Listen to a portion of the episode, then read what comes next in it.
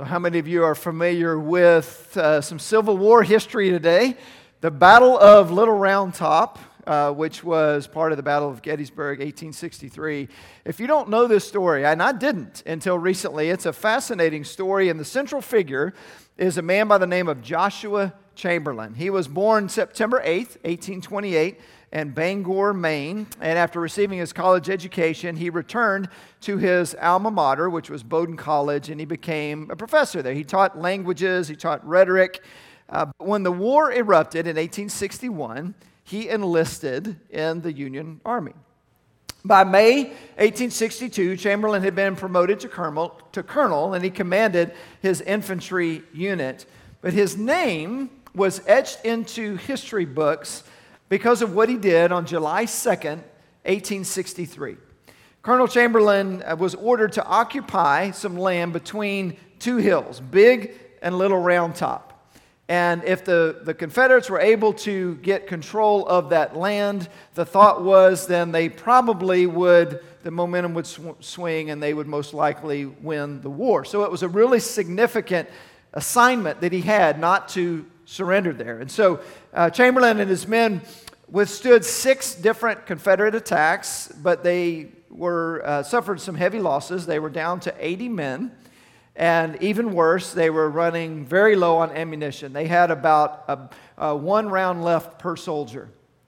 And so here he is faced with a depleted army with very little ammunition, and the, the reasonable thing to do would have been to surrender. But that wasn't how Chamberlain was wired. And so he was given a command not to let the enemy take this ground, and he intended to keep that command. And that's why he made a defining decision that would have seemed ludicrous at the time. With just 80 men, outnumbered by about five times, he took his, his sword, pointed toward the enemy, and gave the order, charge. And these 80 men took their bayonets and, and rushed down toward the enemy, caught them completely off guard. They were not expecting this, and in about five minutes, captured 400 soldiers. And as a result, were able to, to keep that territory. Historians that, that look at that battle will tell you that if he had not made that decision, if he had surrendered, most likely the entire uh, history of the rest of the war would have been different. Many years later, Chamberlain was reflecting on the battle, and, and he, he said this. He said, I had deep within me the inability to do nothing. I knew I may die, but also knew I would not die with a bullet in my back. Chamberlain's bold and decisive decision reminds me of the way that Jonathan defied all odds and he picked a fight with some Philistines in 1 Samuel 14. And we'll read this in a minute. You can begin finding your way there if you'd like. Uh, but just a little bit of, of background before we start there. Remember that Jonathan, that we're talking about today, was the son of Saul. Saul was the king at the time. And in the previous chapter, Jonathan had attacked one of the Philistine outposts, and so they're very upset about it, and they're beginning to send raiding parties out. But something else had happened in chapter 13 that was really significant, and that was that Saul was gathering the men for battle, and before they went into battle, they were going to offer sacrifices to the Lord. And so Samuel, who was the prophet at that time, the one who had anointed Saul as king, Samuel was to come and offer that sacrifice. Well, Saul's there waiting, and they had, they had given a, they had agreed that on the seventh day Samuel would come, and he was late. He didn't get there when Saul expected him to get there, and his men are getting restless. Some of them are beginning to desert them and go away. And so Saul panicked. And he did something he should have never done, and that was he took the initiative on himself to offer the sacrifice to the Lord, something that only a priest was allowed to do. And just as he finished offering this sacrifice, Samuel shows up. And Saul begins to excuse his behavior and say, you know, you were late and, and all this, so on and so forth. But, but he gets a strong reprimand from Samuel. And that's where in chapter 13, where Samuel says to him, Because of your disobedience, the kingdom is going to be taken away from you and your family and given to another, which we now know, of course, to be David. But so, so this is where Saul's headspace is going into chapter 14. If you've ever been strongly reprimanded for something, you know it takes a little bit of time to recover, right? It, it, it, he's in a place where he's not prepared well to lead, and he's made a mistake here of acting when he should have waited. And so now in chapter 14, we see him waiting when he should be acting. And so Jonathan, his son, uh, steps in and, and takes action because his father won't. So let's read about it in 1 Samuel 14. One day, Jonathan, son of Saul, said to his young armor bearer, Come, let's go over to the Philistine outpost on the other side. But he did not tell his father. Saul was staying on the outskirts of Gibeah, of Gibeah under a pomegranate tree in Migron. With him were about 600 men among whom was Ahijah, who was wearing an ephod.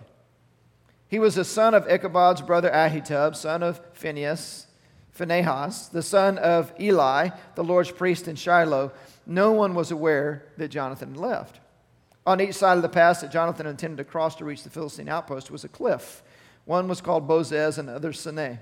One cliff stood to the north toward Michmash, the other to the south toward Geba. Jonathan said to his young armor bearer, Come, let's go over to the outpost of those uncircumcised men. Perhaps, now this is the key to all this, understanding this, perhaps the Lord will act on our behalf. Nothing can hinder the Lord from saving, whether by many or by few. Do all that you have in mind, his armor bearer said. Go ahead, I'm with you, heart and soul. Jonathan said, Come on then, we will cross over toward them and let them see us. If they say to us, Wait there until we come to you, we will stay where we are and not go up to them. But if they say, Come up to us, we will climb up, because that will be our sign that the Lord has given them into our hands. So both of them showed themselves to the Philistine outpost. Look, said the Philistines, the Hebrews are crawling out of the holes they were hiding in. The men of the outpost shouted to Jonathan and his armor bearer, Come up to us, and we'll teach you a lesson. So Jonathan said to his armor bearer, Climb up after me. The Lord has given them into the hand of Israel. Jonathan climbed up using his hands and feet with his armor bearer right behind him. The Philistines fell before Jonathan, and his armor bearer followed and killed behind him.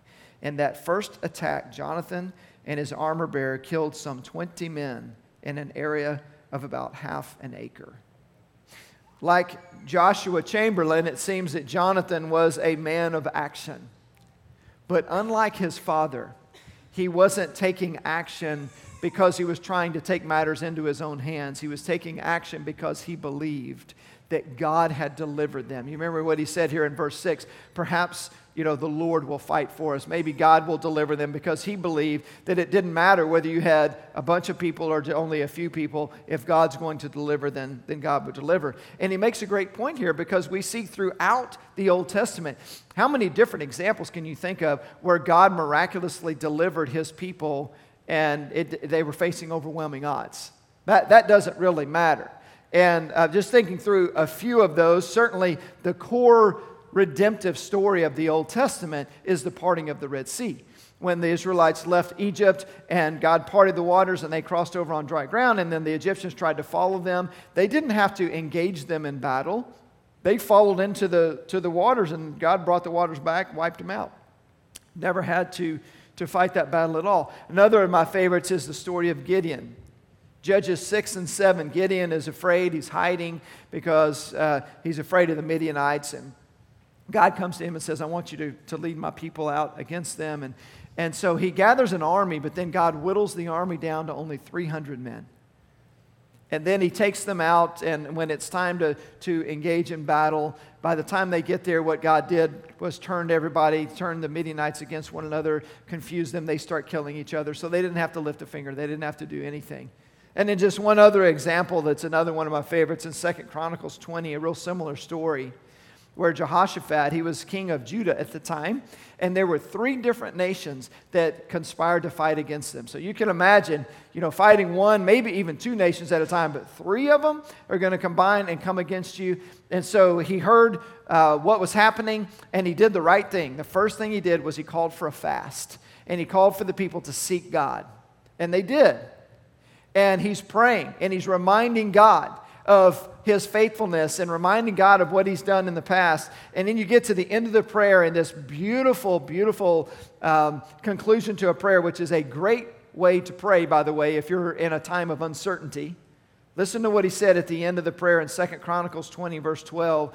He said, We do not know what to do, but our eyes are on you. Man, what a great prayer. God, I'm not sure what the answer is here. We're outnumbered, but we're looking to you. And God provides a prophet to him, and the prophet says, Go, I'm going to deliver these people into your hands. And so they do, and they go down there, and the same thing happened that happened with Gideon. God had turned the people against one another, and they just started killing each other. And so by the time uh, Jehoshaphat and the people get there, there's no battle to even fight. They've already wiped each other out. Now, Jonathan's case is a little bit different because Jonathan does have to fight in this battle, uh, and, and many times that is the case. It, God doesn't always just say, you know, I'm going to wipe everything out and then you just show up. Sometimes we're a part of that process, God working through us, and we have to engage in the battles. But, but the point is, the battle is the Lord's.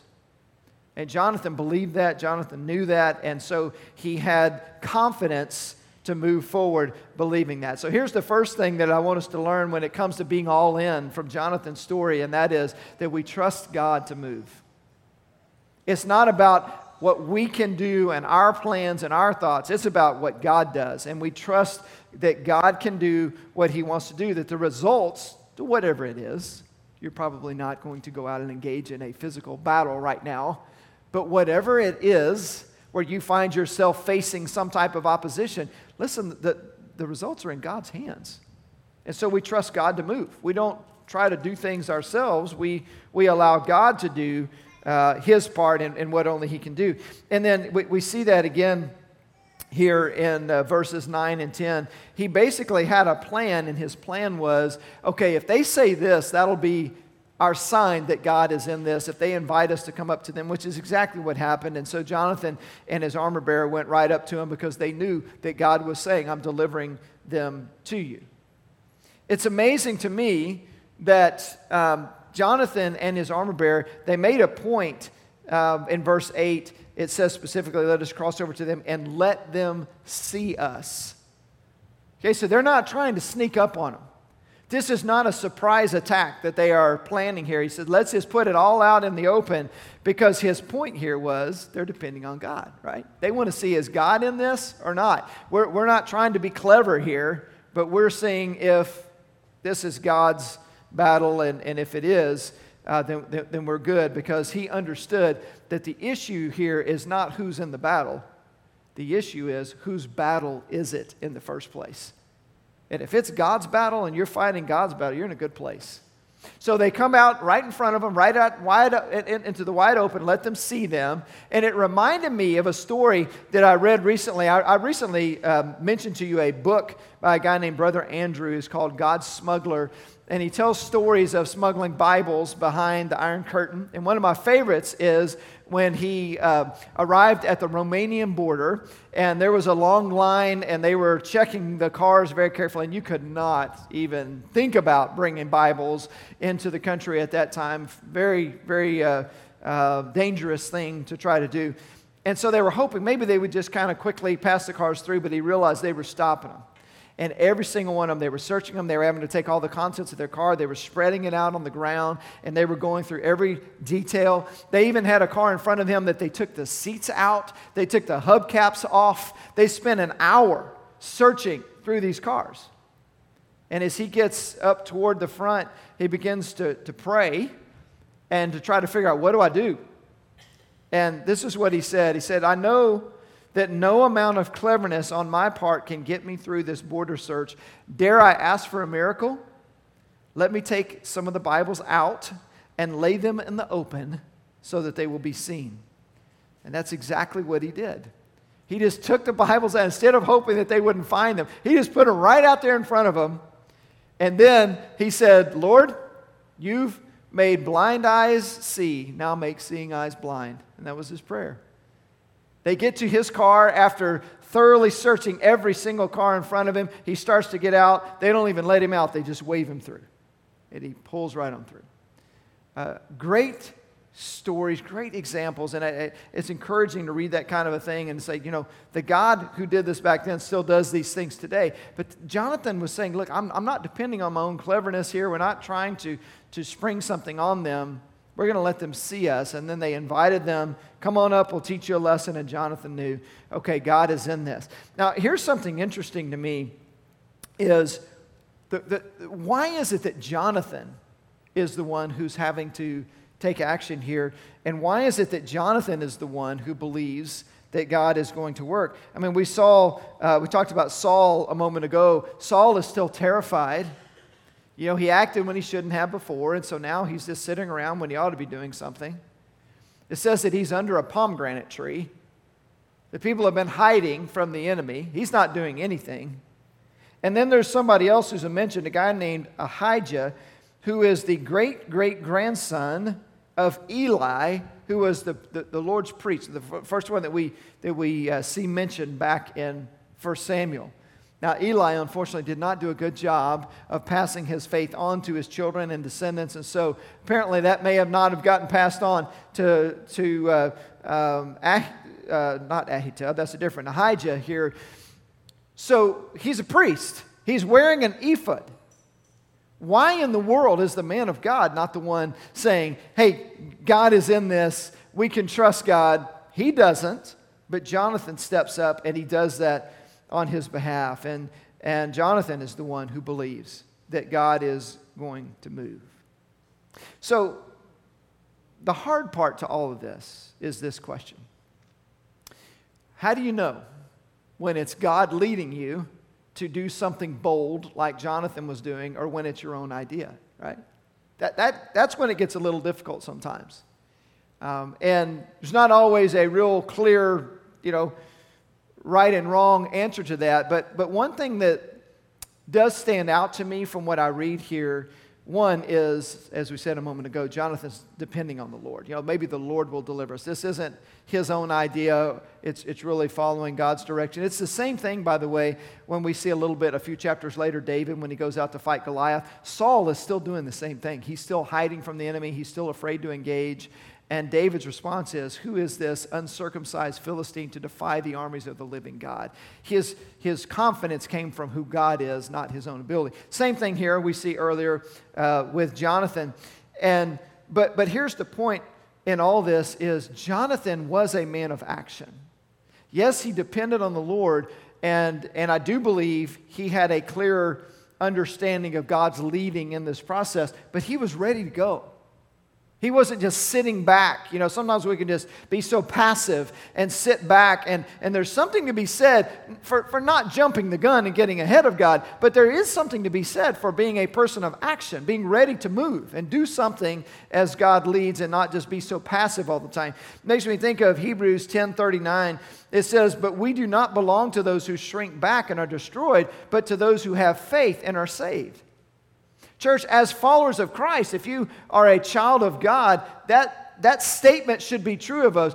We don't belong to those who shrink back, but we belong to those who have faith, who stand our ground, who are ready to engage with the enemy. And that's who Jonathan was. He wasn't paralyzed by fear, but he was ready to act. I'll tell you one thing that I think helped him to be ready, helped him with his boldness, or at least it affirmed his boldness, was when he spoke to his armor bearer. And look in verse 7 at the way the armor bearer responded. Do all that you have in mind, his armor bearer said, Go ahead, I'm with you, heart and soul. This guy says, Whatever God is leading you to do, I'm right there with you. I'm in it with you. And that leads me to the second thing when it comes to going all in, and that is that we rely on others.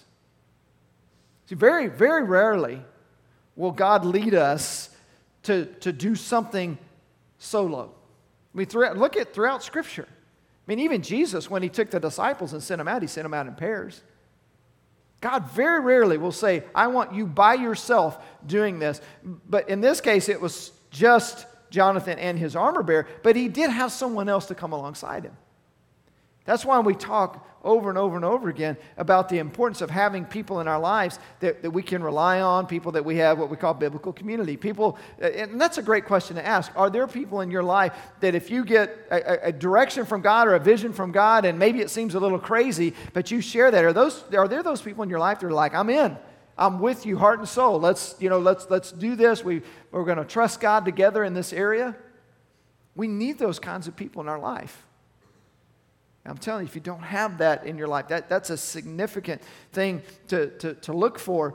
But the question then becomes well, how do I know the people that I can really rely on like that, right? Because maybe you've been burned in the past. Maybe you have, have tried to rely on people or you've tried to establish relationships and it didn't go so well. Um, and, and that's, a, that's a pretty big question, right? But here's just some simple, I want you to stew on this a little bit. If you want to find people that you can rely on? Be reliable. Be a person who is, is steady in your own faith. Because, yes, it was the armor bearer's job to go with Jonathan. I understand that. But from his response, when he says, I'm with you, heart and soul, to me, that says there's a lot more here than just a duty or an obligation. What he's saying to Jonathan is, I trust you. I believe in you. And if God is leading you this way, I'm, I'm all in. See, it was Jonathan's character that caused his armor bearer to respond the way he did. He saw this lived out. Now, we don't, we don't have a lot of background on Jonathan to this point. We don't really know much about his character yet.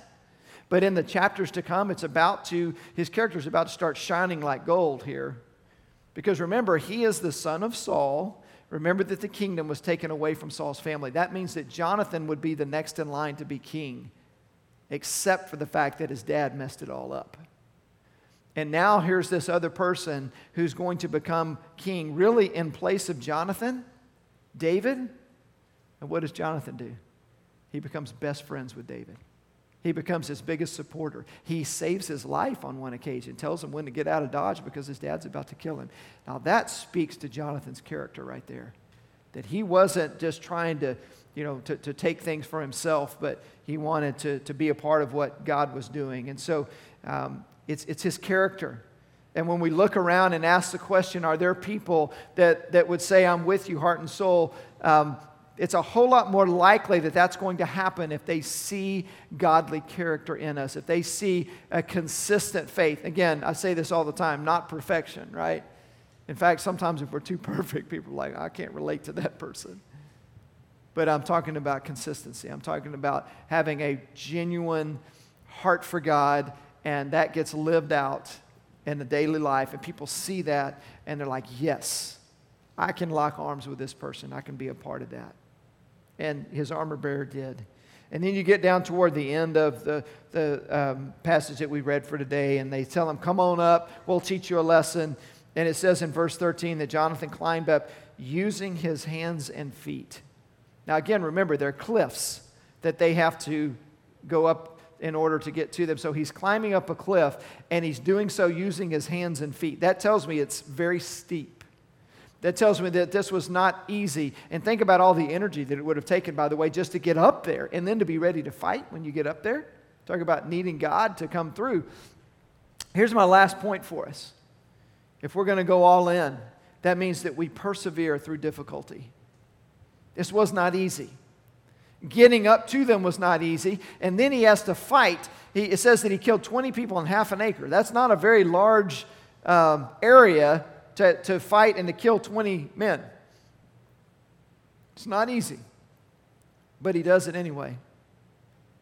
And whenever I look through Scripture, I have to ask myself the question how many times in the Bible do I see God leading people in a certain direction because it's going to be easier if they follow him.